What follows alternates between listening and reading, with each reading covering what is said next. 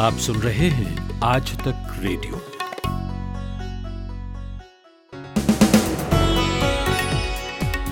नमस्कार, मैं हूँ अमन गुप्ता और आप सुन रहे हैं 7 सितंबर की शाम का न्यूज़ पॉडकास्ट दिन भर कांग्रेस की रार थमने का नाम नहीं ले रही है। अब कांग्रेस ने यूपी चुनाव के लिए बनाई गई आधा दर्जन से अधिक समितियों में सूबे के उन नेताओं को जगह नहीं दी है जिन्होंने असंतुष्ट होकर सोनिया गांधी को चिट्ठी लिखी थी, यानी पूर्व केंद्रीय मंत्री जितिन प्रसाद और राज बब्बर। कांग्रेस के इस निर्णय के पीछे क्या मंशा है? भारत में कोरोना की दूसरी लहर आ चुकी है। एम्स के निदेशक डॉक्टर रणदीप गुलेरिया खुद इस बात को मानते हैं और इस दौर में क्या है भारत के हेल्थ केयर सिस्टम की स्थिति जानेंगे। दुनिया के नंबर वन टेनिस खिलाड़ी नोवाक जोकोविच लाइन वुमन को गेंद मारने की वजह से यूएस ओपन से डिस्कालीफाई हो गए हैं और वे अब यूएस ओपन के डिस्कालीफाई होने वाले तीसरे खिलाड़ी बन गए हैं। उनसे पहले जो दो खिलाड़ी डिस्कालीफाई हुए, वे कौन थे? और क्या कारण रहा? बताएँगे। साथ ही ये भी बताएँगे कि क्यों हो रहे हैं कुछ लोगों के व्हाट्सएप क्रैश, लेकिन उससे पहले सुनिए हेडलाइंस।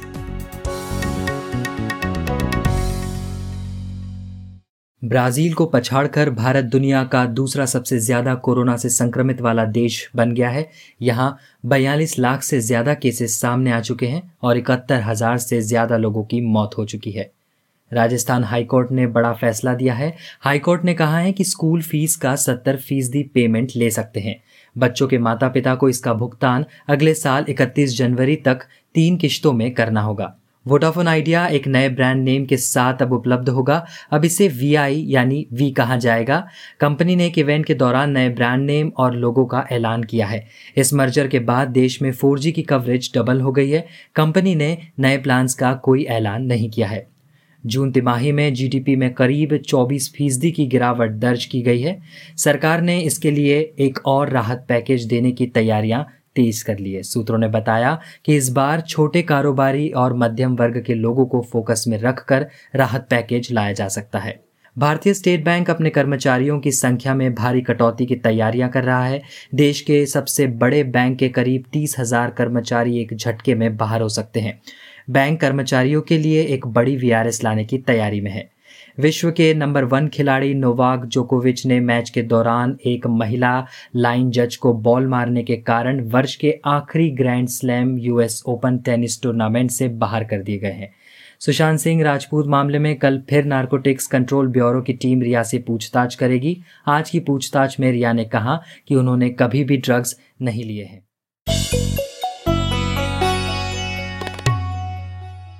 नमस्कार, मैं हूँ अमन गुप्ता और आप सुन रहे हैं शाम का न्यूज़ एनालिसिस दिन भर कांग्रेस ने उत्तर प्रदेश में मिशन 2022 की तैयारी शुरू कर दी है।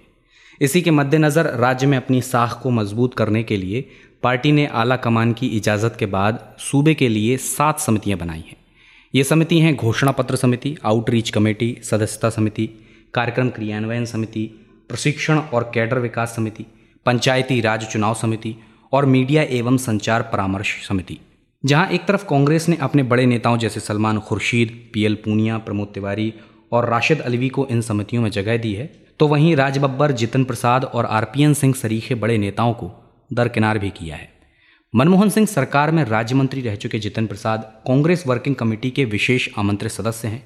उनके लिए साल 2019 में पार्टी इसलिए परेशान थी कि कहीं वो भाजपा में शामिल न हो जाए। लेकिन उस समय सिंधिया की अगुवाई में कांग्रेस अपने इस नुकसान से बच गई। Raj Babbar UP Congress committee के अध्यक्ष रहे हैं। इन दोनों को अलग करने की एक बड़ी वजह उन तेईस नेताओं में शामिल होना माना जा रहा है, जिन्होंने सोनिया गांधी को पार्टी में बदलाव के लिए चिट्ठी लिखी थी। इंडिया टुडे में डेप्यूटी एडिटर हैं आनंद पटेल। लंबे समय से कांग्रेस कवर करते रहे हैं। मैंने उनसे जाना कि राजबब्बर जितिन प्रसाद, मैंने उनसे जाना कि राजबब्बर जितिन प्रसाद और आरपीएन सिंह को इन समितियों से बाहर रखने के क्या मायने हैं। देखिए रविवार को सात चुनाव समितियों की घोषणा की गई थी कांग्रेस पार्टी की तरफ़ से। उत्तर प्रदेश में जो चुनाव होने वाले हैं उसके मद्देनजर। हालाँकि चुनाव में अभी दो साल है, लेकिन पार्टी इन समितियों का ऐलान करके ये संदेश देना चाहती है कि वो फ्रंट फुट पे है उत्तर प्रदेश को लेकर के, और वहाँ की सियासत में अपनी पैठ एक बार फिर से बनाने की कोशिश में है प्रियंका गांधी की अगुवाई में। इसी के मद्देनजर इतने पहले, कम से कम दो साल पहले ही सात समितियों का ऐलान किया गया है, जिसमें मैनिफेस्टो कमेटी है मीडिया कमेटी है आउटरीच कमेटी है, यानी जो जनसंपर्क बढ़ाना है, सदस्यता बढ़ानी उसके लिए समिति है। तो इन विभिन्न समितियों के जो अध्यक्ष और उनके मेंबर्स हैं, उनकी घोषणा की गई। लेकिन इनमें सबसे खास बात यह है कि जो लोग ग्रुप 23 यानी जो 23 लोगों का ग्रुप बना कांग्रेस पार्टी के अंदर बड़े नेताओं का, जिन्होंने चिट्ठी लिखी थी कांग्रेस अध्यक्ष सोनिया गांधी को ये कहते हुए कि पार्टी में आंतरिक लोकतंत्र नहीं है अध्यक्ष पद और सीडब्ल्यूसी जैसी महत्वपूर्ण बॉडीज के लिए चुनाव किए जाने चाहिए। उनके खिलाफ एक बड़ा संदेश दिया गया। जो दो बड़े यूपी के नेता थे इसमें जितिन प्रसाद और राज बब्बर, इन दोनों को इन सभी समितियों से बाहर रखा गया है। इतना ही नहीं आरपीएन सिंह एक और बड़े नेता उत्तर प्रदेश के पूर्व में मंत्री रह चुके हैं केंद्र में, यूपीए की सरकार में, उनको भी इस समिति में जगह नहीं मिली है। कहीं ना कहीं ये संदेश देने की कोशिश की गई है कि जो भी नेता हाईकमान की और पार्टी की लाइन से अलग अपनी राय रखता है उसका पार्टी की समितियों में या पार्टी की मेन स्ट्रीम में कोई जगह नहीं होगी? एक बहुत बड़ा संदेश है जो तेईस लोग जिन्होंने साइन किए थे चिट्ठी पे, उनके लिए भी। इससे पहले भी आपने देखा था कि जो लोकसभा और राज्यसभा की समितियाँ बनी थी बेहतर कोऑर्डिनेशन के लिए पार्लियामेंट में, संसद में, उसमें से भी शशि थरूर और मनीष तिवारी को बाहर रखा गया था। उन समितियों में उनको भी जगह नहीं मिली थी। जो डिसेंटर्स हैं, जिनकी मतभेद हैं पार्टी आला कमान से, उनके लिए एक बड़ा संदेश है और बाकी लोगों के लिए भी एक सख्त संदेश है कि जो भी पार्टी से अलग राय रखेगा, बगावती तेवर दिखाएगा, उसका यही हश्र होगा। आनंद जी, राजबब्बर जितिन प्रसाद और आरपीएन सिंह की अपनी कितनी पैठ है राज्य की सियासत में? उनका इन समितियों में ना होने का आगामी चुनाव में कैसे फ़र्क पड़ेगा? हाँ, देखिए जितिन प्रसाद पहले से ही पार्टी के लिए काम कर रहे हैं उत्तर प्रदेश में। हालाँकि वो लगातार दो चुनाव हार चुके हैं लेकिन फिर भी ब्राह्मण चेतना मंच नाम से एक, एक जो है मंच बनाया गया है। पार्टी की कोशिश ये है कि जो अगड़ी जातियाँ हैं, जो कांग्रेस से छिटक कर बीजेपी में चली गई हैं, उनको वापस पार्टी से जोड़ा जाए। और ब्राह्मण चेतना मंच यही एक कोशिश है जिसकी अगुवाई जितिन प्रसाद कर रहे हैं। और वो लगातार मीटिंगें कर रहे हैं ऑनलाइन चैनल्स के ज़रिए भी, वेब के ज़रिए भी। ये काफ़ी मुद्दे जो उठाए हैं उन्होंने पिछले दिनों कुछ लोगों की हत्याएँ हुई उत्तर प्रदेश में जो कानून व्यवस्था की स्थिति बनी है, उसको, उस पर भी लगातार सवाल उठा रहे हैं। तो एक तो ये पहलू है पार्टी को लगता है कि वो जो काम कर रहे हैं, वो उस, उसी में लगे रहें, दूसरा कोई काम उन्हें न दिया जाए।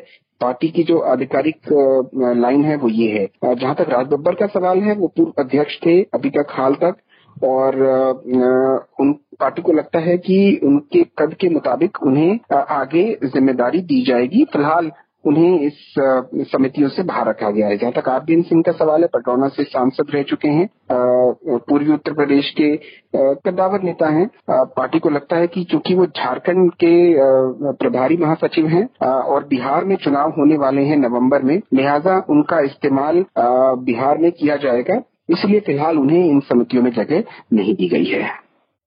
ये थे इंडिया टुडे में डेप्यूटी एडिटर आनंद पटेल। कमाते हैं, लेकिन बचा नहीं पाते। बचाते हैं तो उससे कमा नहीं पाते।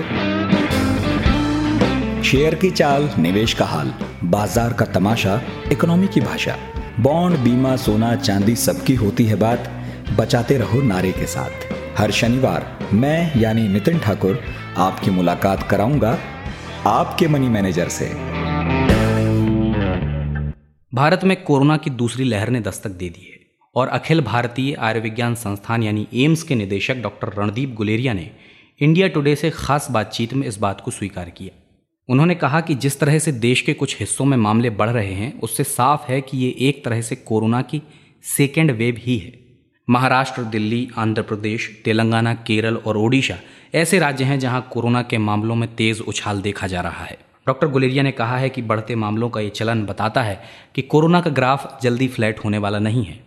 उनका मानना है कि कोरोना के मामले अगले आने वाले कुछ महीनों में और बढ़ेंगे और हो सकता है अगले साल की शुरुआत तक जारी रहे। वहीं सेकेंड वेव के साथ एक बार फिर भारत के हेल्थ केयर सिस्टम को लेकर सवाल उठना शुरू हो गए हैं। इसी मसले पर मैंने इंडिया टुडे में असिस्टेंट एडिटर प्रभाष दत्ता से बात की। प्रभाष दत्ता ने इस पर एक विस्तृत रिपोर्ट लिखी है। मैंने उनसे पूछा कि देश का हेल्थ केयर सिस्टम दूसरी वेब में कोरोना से लड़ने के लिए कितना तैयार है? देखिए कोई एक रिपोजिटरी नहीं है जहाँ आप जाएँ और आपको पता चल जाए कि हमारे देश में अभी कितने डॉक्टर्स हैं, कितने अस्पताल हैं, कितने क्या है। बिल्कुल आज की स्थिति में अभी के वक्त एक एक्यूरेट डेटा नहीं। तो आप कंपैरिजन करते हैं कि पहले क्या स्थिति थी। तो जो प्री कोविड स्थिति थी, उसके बाद रैंप अप हुई हुई है। हॉस्पिटल्स अचानक से तो बन के नहीं तैयार हो जाते हैं। लेकिन टेम्पररी अरेंजमेंट बहुत किए हैं सरकारों ने। और उनका, एक आप अंदाज़ा ऐसे लीजिए कि डब्ल्यूएचओ कहता है कि प्रत्येक एक हज़ार जनसंख्या पर एक डॉक्टर होना चाहिए। हमारे देश में ऐसा नहीं है। हमारे यहाँ करीब 1600 लोगों पर एक डॉक्टर है। और अगर आप ऐसे मिलाएँगे कि हॉस्पिटल में कहा कितने लोग जाते हैं सरकारी अस्पतालों का कैसा है? प्राइवेट अस्पतालों का कैसा है? आमतौर पर अगर कोई बीमार पड़ता है तो वो सरकारी अस्पताल में जाने के बजाय प्राइवेट अस्पताल में जाता है। एक संस्था का आकलन है कि करीब सत्तर परसेंट लोग भारत में जब बीमार पड़ते हैं तो प्राइवेट डॉक्टर के यहाँ जाते हैं, उनके क्लिनिक पे जाते हैं या प्राइवेट अस्पतालों में जाते हैं ट्रीटमेंट के लिए। सरकारी अस्पतालों में नहीं जाते हैं। वजह यह है कि या तो सरकारी अस्पतालों में उन्हें सुविधा अच्छी नहीं मिलती है या डॉक्टर्स नहीं होते हैं। और उनकी सुविधा की क्वालिटी पे भरोसा नहीं है, एक ट्रस्ट डेफिसिट है। और जो सरकारी अस्पताल हैं भी तो उनकी पहुँच गाँवों तक नहीं है। और गाँव में बहुत बड़ी जनसंख्या रहती है। जो अभी कोविड के समय में हुआ है, जो सेकेंड वेव जब ऐसे समय आ रहा है, जिसकी बात अभी ऑफिशियली एम्स के डायरेक्टर रंजीत गुलेरिया ने इस बात को माना है कि कई जगहों पर देश में सेकेंड वेव देखी जा रही है। इस बात से इनकार नहीं कर सकते हैं। अब ये देश केंद्र एक सरकार है जिस, जो पूरे देश के लिए पॉलिसी बनाती है, लेकिन वो पॉलिसी बिल्कुल वैसे ही इम्प्लीमेंट नहीं होती है। राज्य सरकारें हैं। जिन राज्यों में दो, जनता रहती है और उन राज्य की सरकारों को उस जनता के लिए सुविधा मुहैया करानी होती है। इसी वजह से हमें फ़र्क देखने को मिलता है। दिल्ली में एक स्टैंडर्ड ऑफ़ मेडिकल ट्रीटमेंट है, मुंबई में एक है या आप बिहार, बंगाल, असम नागालैंड चले जाए तो वहाँ आपको बिल्कुल डिफरेंट मिलेगा। इंडिया मेडिकल टूरिज़्म को प्रमोट कर रहा है पिछले कई सालों से क्या ये हमारे यहाँ इलाज करे ये बेस्ट क्वालिटी मेडिकल ट्रीटमेंट है, जो अफोर्डेबल कॉस्ट पे है। लेकिन क्या हमारे देश में ही, तेलंगाना के गाँव में या आंध्र प्रदेश के गाँव में लोगों को अफोर्डेबल ट्रीटमेंट मिल पा रही है, नहीं मिल रही है, ये इसके लिए किसी डेटा में जाने की ज़रूरत नहीं, ये आँख से देख के लोग बता रहे हैं और बता सकते हैं इजीली अब इसमें जो रैंप अप हुई थी चीज़ें सरकारें राज्य के सरकारों ने जिन टेम्पररी अरेंजमेंट का सहारा लिया था वो तब लिया था जब लॉकडाउन था। वो जगह या होटल को ले लिया हो स्कूल की बिल्डिंग ले ली हो या कोई कम्युनिटी सर्विस की जगह ले ली हो या किसी प्राइवेट अस्पताल की जगह ले ली हो तब लॉकडाउन था ज़्यादातर एक्टिविटीज़ बंद थी। जब अनलॉक हो, होना शुरू हुआ है तो जो अनलॉक जस्ट पहले बहुत सारे राज्यों में केसेस गिरे हैं नंबर गिरे। दिल्ली का ही उदाहरण लीजिए नंबर गिरे। जब नंबर गिर रहे थे कोविड के पेशेंट्स की तो बहुत सारी जगहों को रिलीज़ कर दिया गया कि अब इनकी आवश्यकता नहीं है। अब रिलीज़ किया गया, वहाँ वो सैनिटाइजेशन के बाद वहाँ एक इकोनॉमिक एक्टिविटीज़ कई जगहों पे शुरू हो गई है। और वो शुरू होने के साथ, एक दूसरा वेव हमें देखने को मिल रहा है। अचानक से केसेस बढ़ गए हैं। महाराष्ट्र में बढ़ गए केरला में बढ़ गए कर्नाटका में बढ़ गए दिल्ली में बढ़ गए ऐसे जगहों पे केसेस बढ़ गए। अब बढ़ तो गए केसेस अब वापस से लॉकडाउन की स्थिति में जाएँगे क्या? क्या भारत सिर्फ़ कोविड पैंडेमिक फेस कर रहा है? ऐसा नहीं है। भारत एक इकोनॉमिक पैंडेमिक भी फेस कर रहा है। अभी जनता को स्वास्थ्य सुविधा मुहैया कराना पहली प्राथमिकता है और उसके साथ उतनी बड़ी प्राथमिकता है, उसी जनता को रोटी मुहैया कराना। ये एक चैलेंज है। और इस चैलेंज के बीच में आप अस्पतालों की स्थिति देखेंगे तो आपको लगेगा नहीं कि हमारी सुविधाओं का जो तंत्र है, स्वास्थ्य तंत्र, वो इसके लिए तैयार है। ये थे इंडिया टुडे में असिस्टेंट एडिटर प्रभाष दत्ता। दुनिया के नंबर एक टेनिस खिलाड़ी नोवाक जोकोविच। अपने गुस्से पर काबू नहीं रख पाते और इसी गुस्से की वजह से अब वे यूएस ओपन आगे नहीं खेल पाएँगे। दरअसल यूएस ओपन के प्री क्वार्टर फाइनल के दौरान पहले राउंड में जब वो स्पेन के tennis star Pablo Carreno Busta के हाथों छः पाँच से पिछड़ रहे थे तो वे झुंझला गए। और इसी झुंझलाहट में सर्विस करने से पहले उन्होंने गेंद को लाइन की ओर हिट कर दिया, जो सीधे जाकर वहाँ खड़ी एक महिला लाइन जज के गले में लगी। कुछ देर तक तो उस महिला को सांस लेने में तकलीफ़ भी हुई। जोकोविच उसके पास पहुँचे, हालचाल भी लिया, लेकिन गेंद मारने के कारण उन्हें टूर्नामेंट से बाहर होना पड़ा। उन्हें डिस्कालीफाई कर दिया गया है। हालाँकि उन्होंने इंस्टाग्राम पर इस घटना के लिए खेत जताया और लंबा चौड़ा पोस्ट लिखकर माफ़ी भी मांगी। लेकिन ग्रैंड स्लैम का नियम कहता है कि कोई खिलाड़ी अगर किसी अधिकारी या दर्शक को चोटिल करता है तो उस पर जुर्माना लगने के साथ ही उसे अयोग्य करार दिया जाता है। अब नियमों के मुताबिक यूएस ओपन के प्री क्वार्टर मुकाबले में जोकोविच को जो राशि मिलेगी, उसमें जुर्माना के हिसाब से कटौती की जाएगी और इस गलती के लिए जोकोविच के रैंकिंग पॉइंट भी घटा दिए जाएँगे। दी लल्लन टॉप में स्पोर्ट्स की खबरों पर नज़र रखने वाले हमारे साथी हैं सूरज पांडे। मैंने उनसे बात की और जाना कि यूएस ओपन के इतिहास में पहले ऐसा कब कब हुआ है, जब किसी खिलाड़ी को इस तरह से बाहर का रास्ता दिखाया गया हो। यूएस ओपन के इतिहास में यह पहली बार नहीं हुआ है जब किसी प्लेयर को डिफ़ॉल्ट किया गया। ये टेनिस का टर्म है, आम भाषा में वही जो डिस्कालीफाई होता है वही इसमें डिफ़ॉल्ट कहा जाता है। तो सबसे पहले उन्नीस में एक प्लेयर हुआ करते थे एलिए नस्तासे एलिए नस्तासे को डिस्कालीफाई किया गया था डिफ़ॉल्ट किया गया था। उनका मैच चल रहा था उन्नीस के यूएस ओपन में जॉन मैकनरो के खिलाफ और इस मैच में उन्होंने अंपायर के एक फ़ैसले से आपत्ति ज़ाहिर की और उसके बाद विवाद बढ़ा। फिर इन्होंने कहा कि मैं अब खेलूँगा ही नहीं। नस्तासे ने जब ये कह दिया कि मैं खेलूँगा ही नहीं तो अंपायर ने इनको डिसक्वालीफाई कर दिया। बाद में इस इस मैच में काफ़ी चीज़ें हुई थी, उनमें से क्राउड का बिहेवियर भी जैसे उन्नीस सौ छियानवे के वर्ल्ड कप में हुआ था हमारा ईडन गार्डन में, वैसा ही कुछ यहाँ पर भी देखने को मिला था। और अम्पैंस ने काफ़ी सारे बियर केन्स और कप्स फेंके थे कोर्ट पे, काफ़ी विवाद हुआ, उसके बाद ये मैच इनको डिस्कालीफाई कर दिया गया।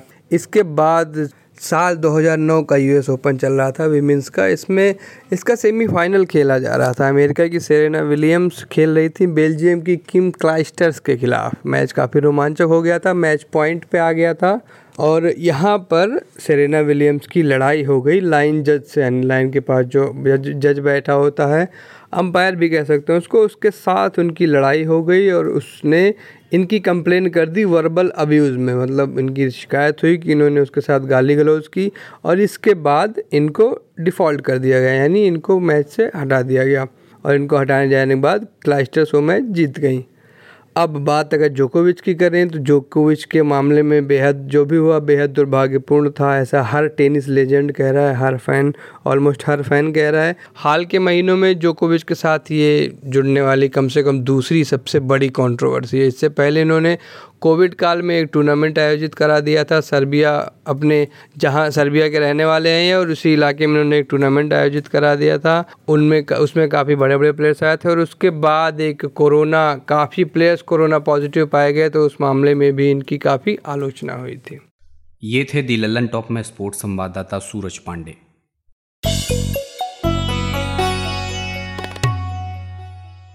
चलिए अब बात करते हैं व्हाट्सएप से जुड़ी खबर के बारे में। इन दिनों व्हाट्सएप को लेकर एक खबर आ रही है कि कुछ लोगों का व्हाट्सएप क्रैश हो जा रहा है। सबका नहीं, उनका जिन्हें कुछ खास तरह के मैसेजेस आ रहे हैं। खास तरह के ये मैसेजेस जैसे ही आप ओपन करते हैं, आपका व्हाट्सएप क्रैश हो जाता है। तो वो खास मैसेजेस क्या हैं? और अगर वो मैसेजेस आपको आता है तो आप क्या कर सकते हैं? ये जाना हमने इंडिया टुडे में टेक्नोलॉजी एक्सपर्ट अंकिता चक्रवर्ती से। तो अंकिता, मुझे सबसे पहले ये बताइए कि व्हाट्सएप को लेकर जो खबर है, उसमें बताया गया है कि इन मैसेजेस में स्पेशल करेक्टर्स आ रहे हैं।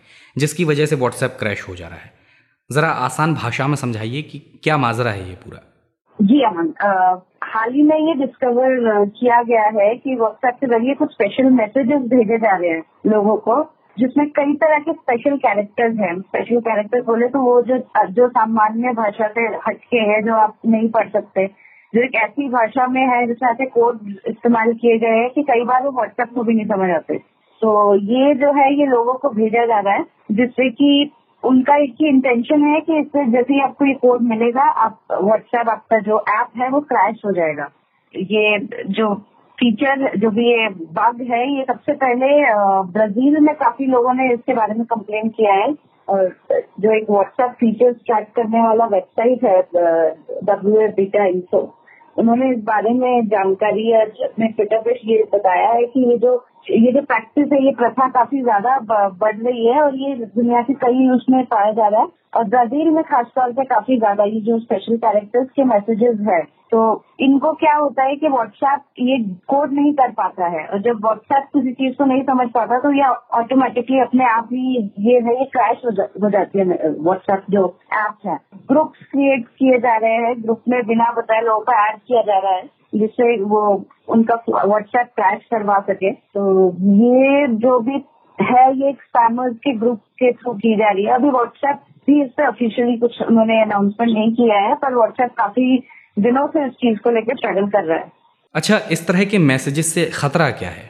देखिए सबसे बड़ा खतरा ये है कि जब ये मैसेजेस आपके पास आएँगे तो आपका व्हाट्सएप जो आप उसे खोलना चाहेंगे पढ़ना चाहेंगे जो भी करेंगे आपका व्हाट्सएप तुरंत ही क्रैश हो जाएगा या वो फ्रीज हो जाएगा। मतलब आप बार बार वो जैसे फोर्स स्टॉप करके बंद करने की कोशिश करेंगे तो उस, उसके बावजूद वो बंद होकर दोबारा खुलेगा नहीं। वो व्हाट्सएप क्रैश हो गया मतलब हो गया आपका फाइनेंस स्टेप अभी आपको अनइंस्टॉल करना पड़ेगा।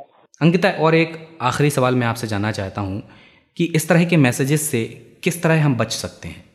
देखिए, ऐसा है कि इसमें हम एक सेटिंग क्योंकि ऐसा बताया जा रहा है कि ग्रुप्स हैं। जो ग्रुप्स में बिना आपको बताए ग्रुप में ऐड कर देंगे।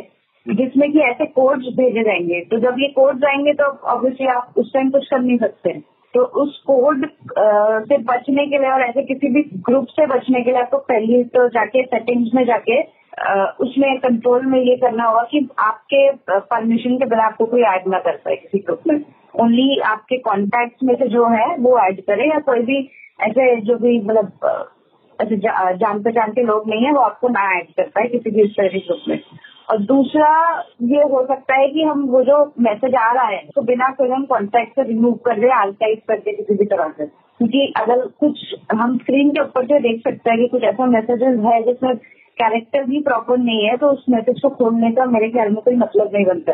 तो उसको हटाने, हटा सकते हैं हम लोग। ग्रुप्स में ऐड होने से बच सकते हैं कि इस तरह से ऐड ना कर दे हम हमें कोई और तीसरा ये कि हमको ऐप को ही पूरा डिलीट कर दे अगर ऐसा कुछ हो जाता है। क्योंकि वही फिर आपका लास्ट जो है ऑप्शन बचता है। इसके आगे पीछे हम कुछ कर नहीं सकते। तो इस चीज़ को डिलीट करके हम फिर दोबारा उसको इंस्टॉल करेंगे। और अगर आपने चैट बैकअप पे लगाया है तो फिर वो चैट बैकअप भी हो जाएगा, उसमें कोई दिक्कत नहीं है। बट अगर चैट बैकअप पे नहीं है तो आपकी काफ़ी चैट हिस्ट्री लॉस होने के चांसेस है। तो ये इस तरह का जो भी बग है या बग वाले मैसेजेस है, इनसे हम अगर इनको अवॉइड कर सके, जितना तो ये बेटर होगा। ये थी इंडिया टुडे में technology expert Ankita Chakraborty. Aaj Tak radio पर इवनिंग न्यूज़ एनालिसिस दिन भर में इतना ही। इसकी साउंड मिक्सिंग की कपिल देव सिंह ने। यदि आप हमें आज तक की वेबसाइट या मोबाइल ऐप पर सुन रहे हैं तो ठीक है, लेकिन ऑप्शंस और भी हैं। अगर आप Spotify Google podcast Apple podcast Castbox Jio Saavn पर हैं तो वहाँ पर भी हम मौजूद हैं। वहाँ जाकर आप हमें सब्सक्राइब कर सकते हैं। सोशल मीडिया पर भी हमारी प्रेजेंस है।